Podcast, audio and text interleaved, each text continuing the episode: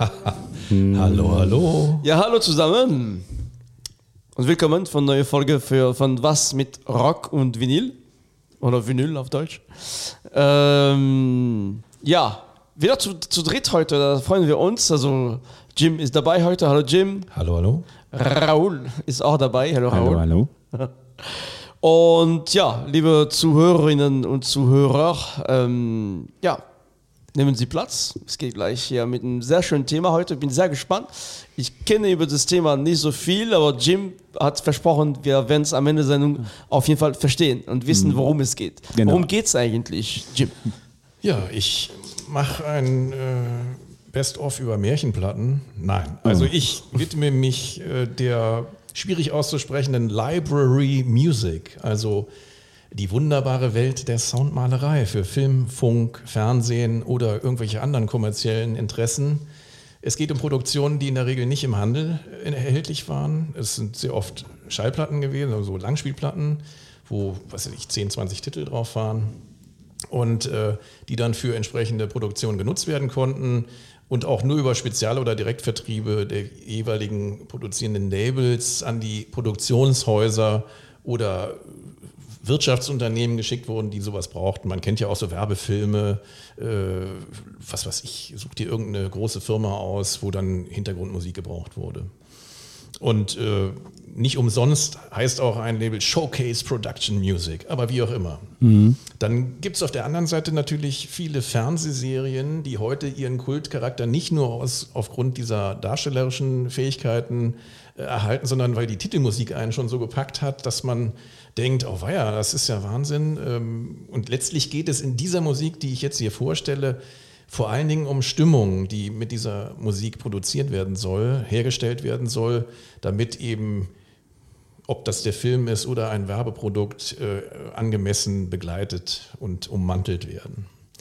Ähm, es ist auch eine Musik, die äh, den Wandel äh, der Technik sehr gut darstellt.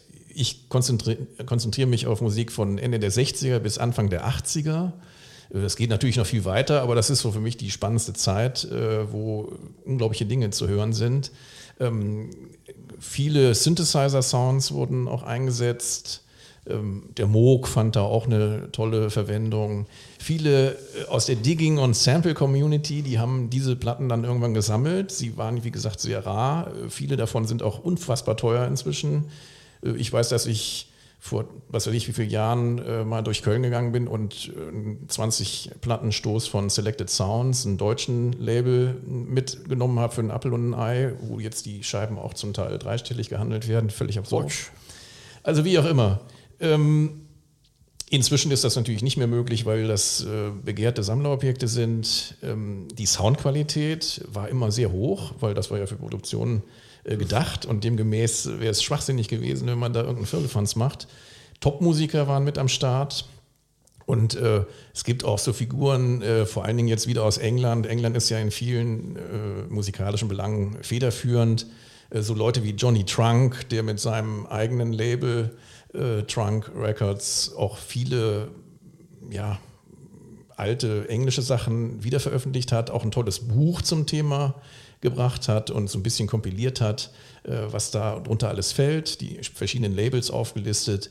Ähm, mir persönlich sind meistens Produktionen bekannt aus England, Italien, Frankreich, Deutschland. Es gibt aber auch noch Belgien und andere Länder. Was ich weniger kenne, ist zum Beispiel komischerweise Library Music aus äh, den USA. Das mag vielleicht daran liegen, dass es da nur wenig äh, eigene große Labels gab. Äh, Also Capital Library Service kenne ich, aber es gibt natürlich ohne Ende Filmmusik, die dann wiederum so gelabelt wurde, wenn man jetzt zum Beispiel Straßen von San Francisco, dieses Thema von Lalo Schifrin sich äh, vergegenwärtigt oder Mission Impossible, das sind natürlich solch ikonische Stücke, die sind einem sofort klar. Und das hätte auch aus einer Library-Bibliothek kommen können, höchstwahrscheinlich waren das einfach direkte Beauftragung und dann haben die das für die gemacht. Es gibt, ja? Nur kurz jetzt, äh, spannend. Es gibt in der Tat, also wie gesagt, ich kannte Library Music überhaupt nicht, ich wusste gar nicht, was man damit, was man darunter versteht. Ich, ich, ich verstehe das jetzt und in der Tat gibt es viele ähm, Produktionen, wo Filmen, gerade aus dieser Zeit, 70er, äh, sechs, also äh, ja, überwiegend 70er Jahren, wo ich, wo ich äh, die, die Soundtracks so dermaßen äh, toll finde und suche und suche und kann die einfach nicht finden.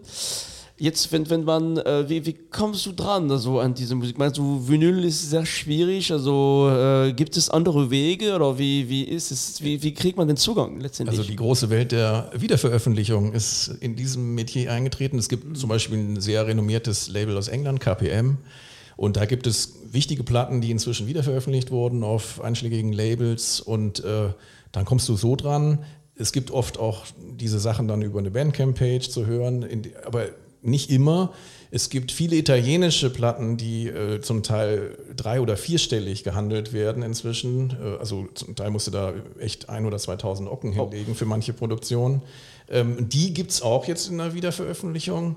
Äh, das heißt nicht immer, dass die teuerste Platte die beste ist, aber es gibt äh, immer Soundperlen, äh, wenn du eine Scheibe hast, wo du, sagen wir mal, 18, 20 Titel drauf hast, die ja oft nicht so überlang sein müssen, weil sie ja müssen ja nicht fünf Minuten lang sein, diese Dinger dann äh, kann es sein, dass dir vielleicht nur vier oder fünf oder manchmal auch nur zwei äh, super gefallen. Und, äh, aber das sind dann solche Heuler, die kriegst du nicht mehr aus der Rübe. Und wie gesagt, nichts, was im freien Handel war. Da sind auch viele Sachen dabei, die gar nicht irgendwo benutzt wurden bisher oder genutzt wurden in den Produktionen. Aber die Platten haben überlebt zum Glück und die ganzen Schallplattenfreaks haben sie sich dann in ihre Sammlung gestellt. Äh, es ist bestimmt auch viel vernichtet worden. Also äh, einfach bei so einer Auflösung äh, irgendeines Hauses ist es bestimmt auch schon passiert, dass die mm. Sachen dann ja auf den Müll gekommen sind. Ich hoffe, sie wurden meistens gerettet, aber wie auch immer so ein paar Namen, die eine Rolle spielen. Also Ennio Morricone ist klar, also als klassische Filmmusiker mhm. oder auch Piero Umiliani, der ähm, auch viel, viel, viel Filmmusik gemacht hat, aber immer noch unter diesen Library-Gedanken auch eine Menge veröffentlicht hat. Armando Trovagioli, Giancarlo Gazzani und Brugnolini mit Nachnamen der eine, Stefano Torossi, Nino Nardini und, und, und. Aus Belgien zum Beispiel Francis Copieter, Guy Pedersen aus Frankreich meine ich, Janko Nilovic auch aus Frankreich, Alan Parker, Johnny Hawksworth, Keith Mans Mansfield, meine Güte, Sid Dale, alles Engländer, fantastische Dinge. Aus Deutschland, Peter Weiß, bekannter Jazz-Schlagzeuger, ein Meister seines Fachs, der äh, sehr begehrte Platten gemacht hat, unter anderem auf Selected Sound, ich sprach gerade davon, äh, der mit Elektronik und seinen Drum-Patterns dann so komische Konstruktionen gebastelt hat, die sehr, sehr richtungsweisend waren. Peter Jacques, Heinz Kiesling, die auch für Soft-Erotik oder härtere Erotikfilme garantiert irgendwas gemacht haben. Birds and Brass äh, gibt es auch zum Teil ganz bekannte Themen, die in irgendwelchen früheren Fernsehsendungen sogar auftauchten. Äh, und, und, und. Labels, KPM, Perry Music, ich nehme jetzt mal nur die bekanntesten, Chapel, Conroy, Bruton, Music the Wolf und dann die ganzen Italiener beispielsweise, Vroom, oder Franz, äh, Franz, Frankreich sehe ich gerade, Edition Montparnasse 2000, Neuilly, Telemusik, da hören wir nachher was von und, und, und. Also es ist eine riesen Bandbreite. Die italienischen Kleinstlabel sind auch endlos, müsste man jetzt hier aufzählen. Ähm, und es gibt auch Neo-Library-Produktionen. Es gibt ein paar Italiener, die jetzt im Stil, auch Engländer, die äh, zuletzt Platten rausgebracht haben, die im, ja, im Stile der alten Library Music gehalten sind, auch tolle Sachen dabei. Es gibt sogar in Schweden jetzt einen Sampler, der alte Library Music aus Schweden angeblich präsentiert. Ob das jetzt eine neue Produktion ist, aber eine tolle mhm. Platte auf jeden Fall. Das erste Stück, was ich spielen möchte, das ist von 1969 von Pierre Dutour et son Orchestre. Und das äh, ist geschrieben zusammen mit Jacques Arel, beides ihres Zeichens äh, wichtige Produzenten entsprechender äh, Produktmusik, nenne ich es mal. Äh, das ist auf einer Schallplatte auf Chapel Records, die sich da schimpft Dance and Mood Music Volume 9. Und wie gesagt, 69 mhm. hat einen ziemlich beatigen Touch. Okay.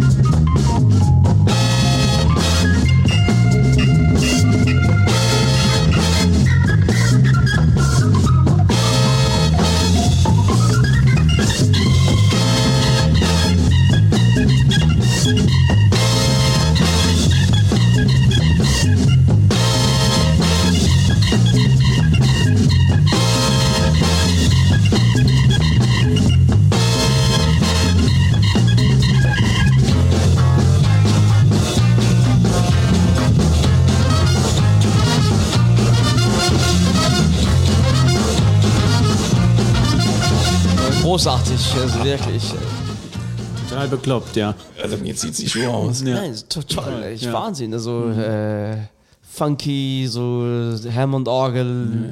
Und dann diese Congas dazu oder was das ist. Ne? Diese, also ich bin ein großer Fan von, von Henry, Henry Mancini Mhm. ähm, und Mr. Lucky, also Ja. die auch sowohl die Musik als auch die Serie aus den 60er Jahren.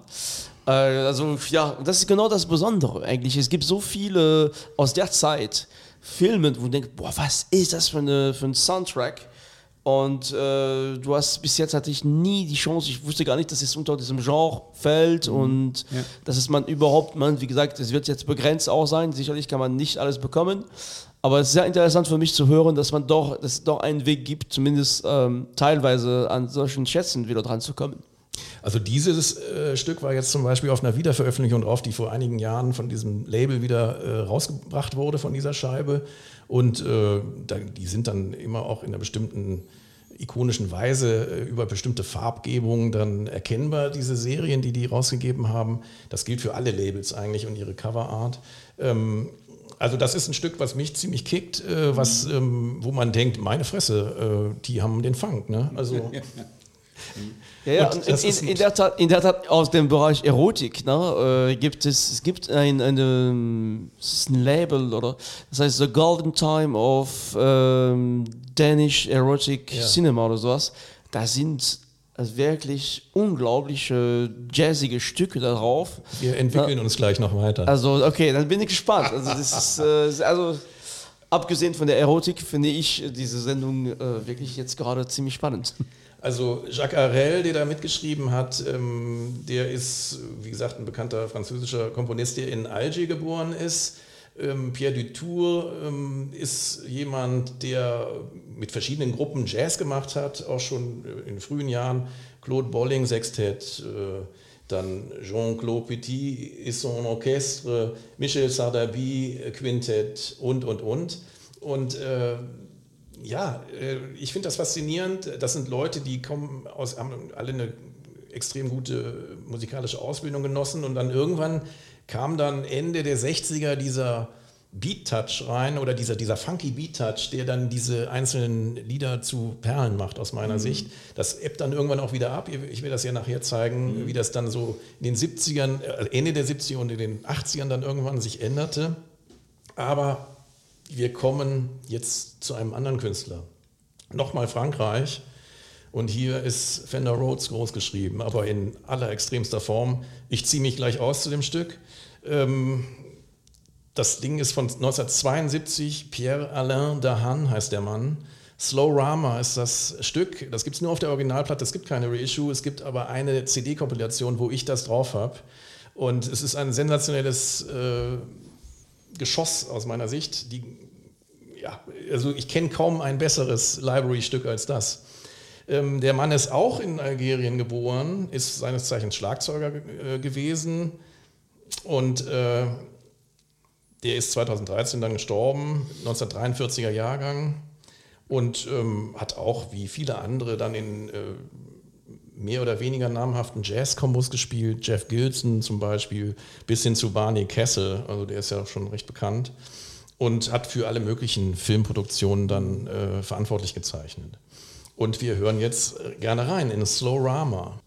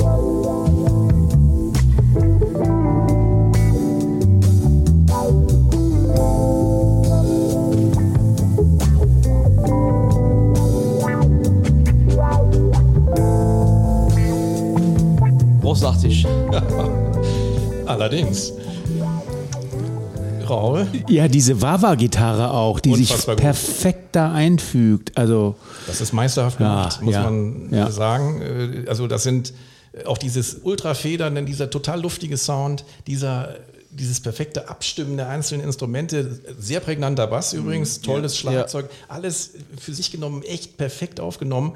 Und das Ding ist von 71, ne? Also, Ja, ja. also jetzt steht bei mir 72, aber gut, geschenkt. Ja, ist doch egal. Ich meine, aber trotzdem äh, perfekt gemischt. Der, der, der, es ist so schwierig, ne? wenn man also das Fender Rhodes, wir sprechen über Fender Rhodes für unsere treue Zuhörer und Zuhörerinnen. Und äh, das ist ein, ein, ein der erste E-Piano, äh, was, was überhaupt gegeben hat. Ist, also muss von, ursprünglich von, von, von Leo Fender entwickelt, muss aber auch ganz normal über einen ähm, Gitarrenverstärker gespielt werden, extrem schwierig zu mikrofonieren.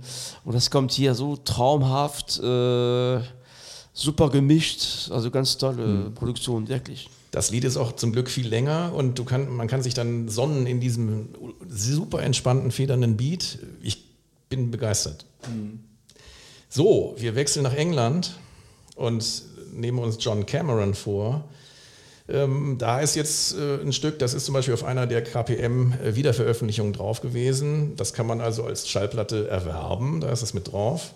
So bei KPM, also KPM einfach, oder? KPM, genau. Ja, das ist, das ist jetzt von einem anderen Label, äh, We Jazz oder wie, man das Label jetzt heißt, ist das wieder veröffentlicht worden. Aber wenn du das googelst, und, äh, dann kannst du das als Vinyl kaufen. Okay. Und die Platte ist aber von Keith Mansfield betitelt Voices in Harmony. Aber eigentlich ist das immer nur so ein grünes Cover und da steht KPM drauf und hinten musst du dann gucken, was ist es eigentlich. Und äh, das Lied heißt Half Forgotten Daydreams. Und das finde ich auch irgendwie klasse, weil das könnte jetzt auch, wenn man morgens aufwacht und nochmal einnickt, dann hat man die verrücktesten Träume. Oder wenn man jetzt äh, einen Tag träumt und dann schwupp ist es weg. Das wird jetzt hier in unfassbarster Weise instrumentiert. Ich bin wirklich gespannt, wie ihr das Ja. äh, aufnehmt. Aber auch da gibt es wieder so eine perfekt, sehr leicht angedeutete Wawa-Gitarre und äh, gibt auch Gesang. Es gibt ein spannendes äh, Potpourri für Ja, euch. okay. Und äh, wie gesagt, 1973 in dem Fall ähm, britische Kost.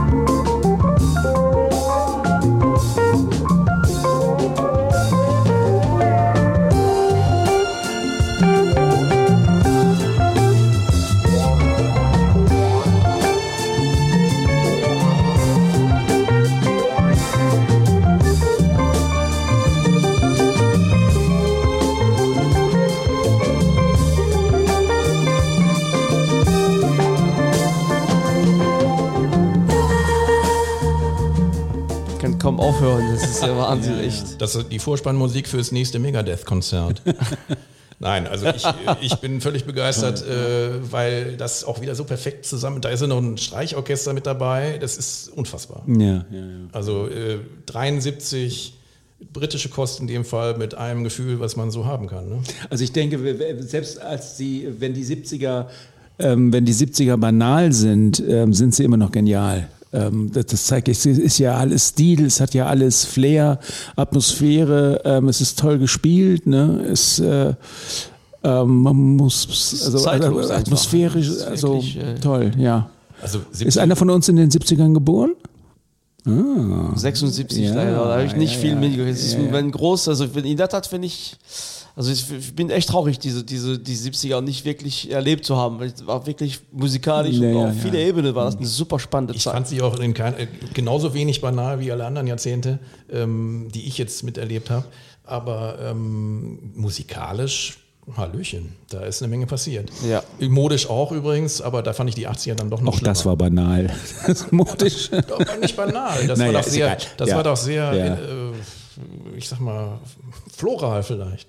Ja, ja, genau. Ich meinte das so, man kann Sachen heutzutage aus den 80ern hören, die wirklich so schrecklich nach Plastikpop oder sonst was hören, klingen. Das würde in den 70ern so sehr nicht passieren. Es hat immer noch irgendwie so seinen Stil und seine Anmutung und so meine ich das eher. Ne? Das ist die, die Aber gut. Schattenseite des Synthesizers zum ja, Teil. ja, und der, der, der Plastikdrums, Aber ja. wir, wir, Wir schweifen ab, ja. Naja, nee, wir schweifen nicht ab, das passt alles. Ähm, wir wechseln aber jetzt nach Italien zu einer sehr interessanten Künstlerin, die leider mit 42 schon an Brustkrebs gestorben ist.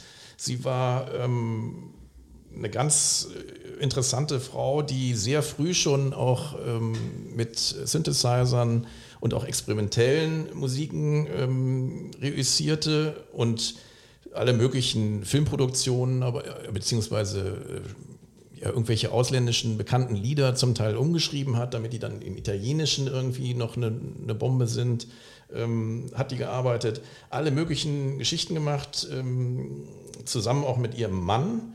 Äh, Remigio Ducros heißt der Mann. Ähm, und der hatte ein Studio, oder vielmehr beide hatten dann ein Studio im Haus und da sind auch die meisten ihrer Produktionen ähm, letztlich entstanden. Stil vom Psychedelic Rock über Avantgarde, Experimental, Breaks, alle möglichen Themen.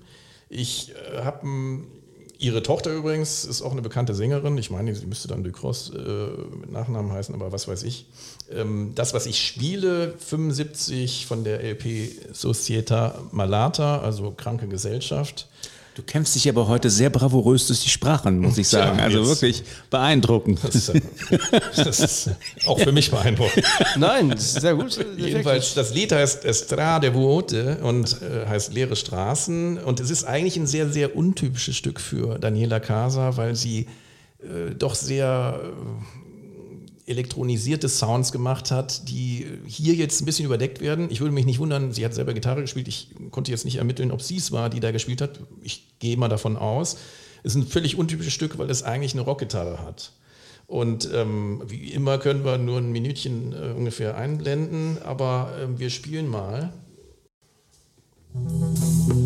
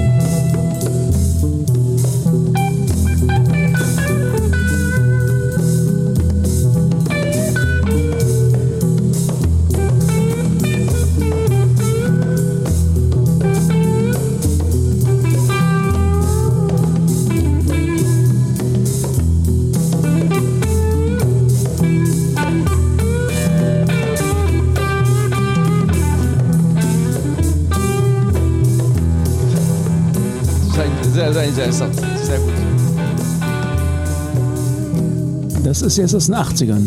Nein, das ist Nee, fünf- 73 oder 75. Achso. 75. Ah, okay. Ja. Das ist ähm, insoweit interessant, äh, dass es in der äh, Beatstruktur, die nur den Synthi hat, den sie dahinter legt und dann irgendwann ist so in so einem Jazz-rockigen Touch dann die Gitarre drüber.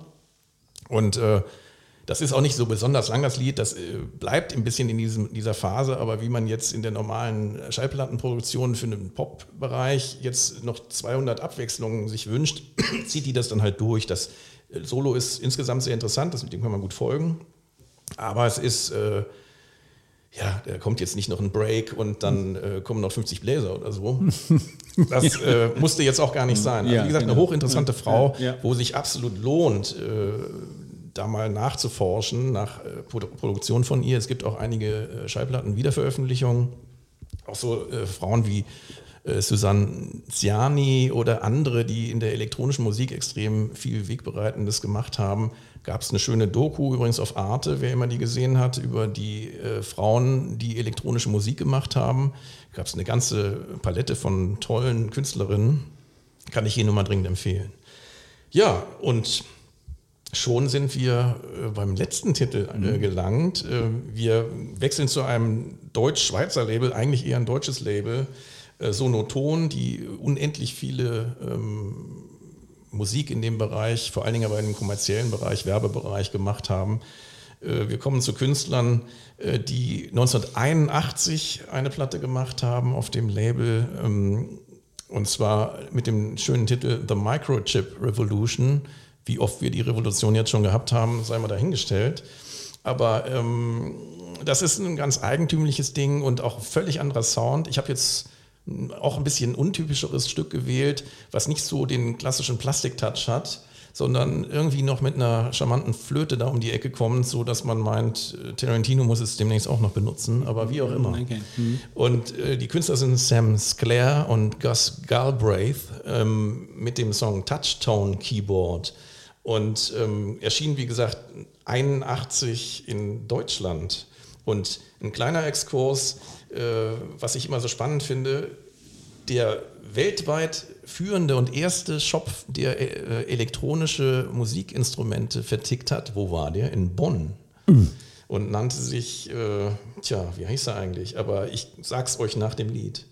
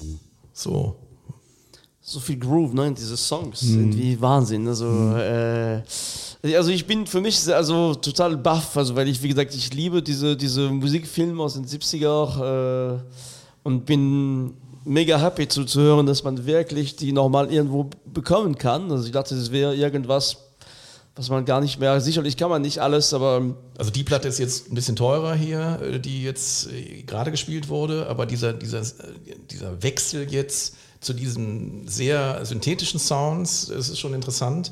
Äh, Synthesizers äh, Studio Bonn war das übrigens, was ich ah, okay. wollte.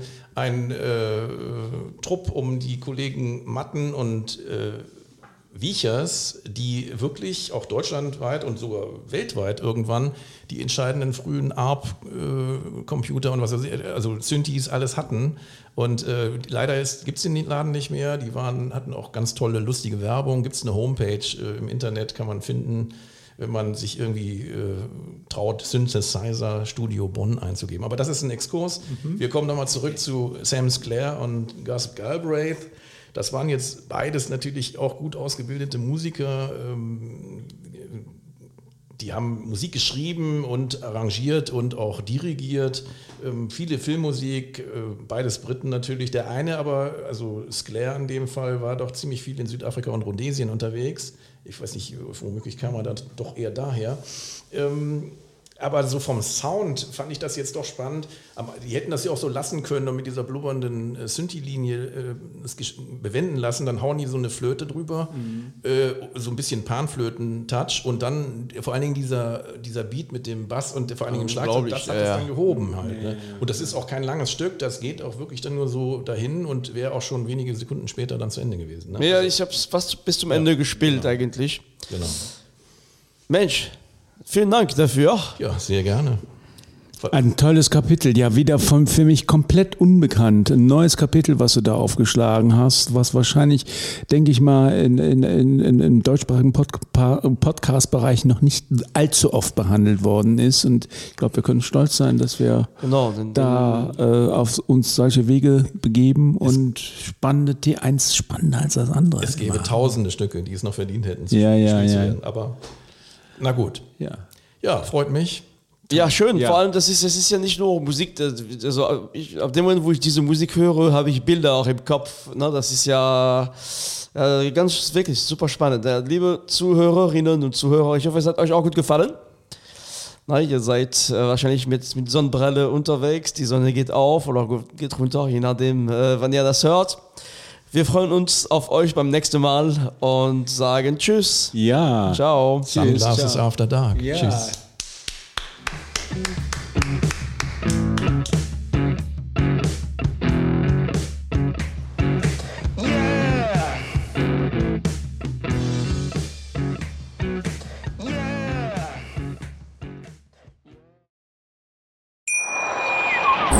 Schatz, ich bin neu verliebt. Was?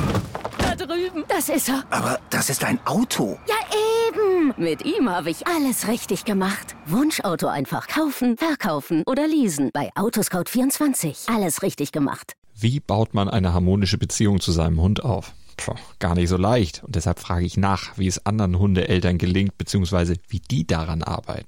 Bei Iswas Dog reden wir dann drüber. Alle 14 Tage neu mit mir, Malte Asmus und unserer Expertin für eine harmonische Mensch-Hund-Beziehung, Melanie Lippisch. Ist was, Dog? Mit Malte Asmus. Überall, wo es Podcasts gibt.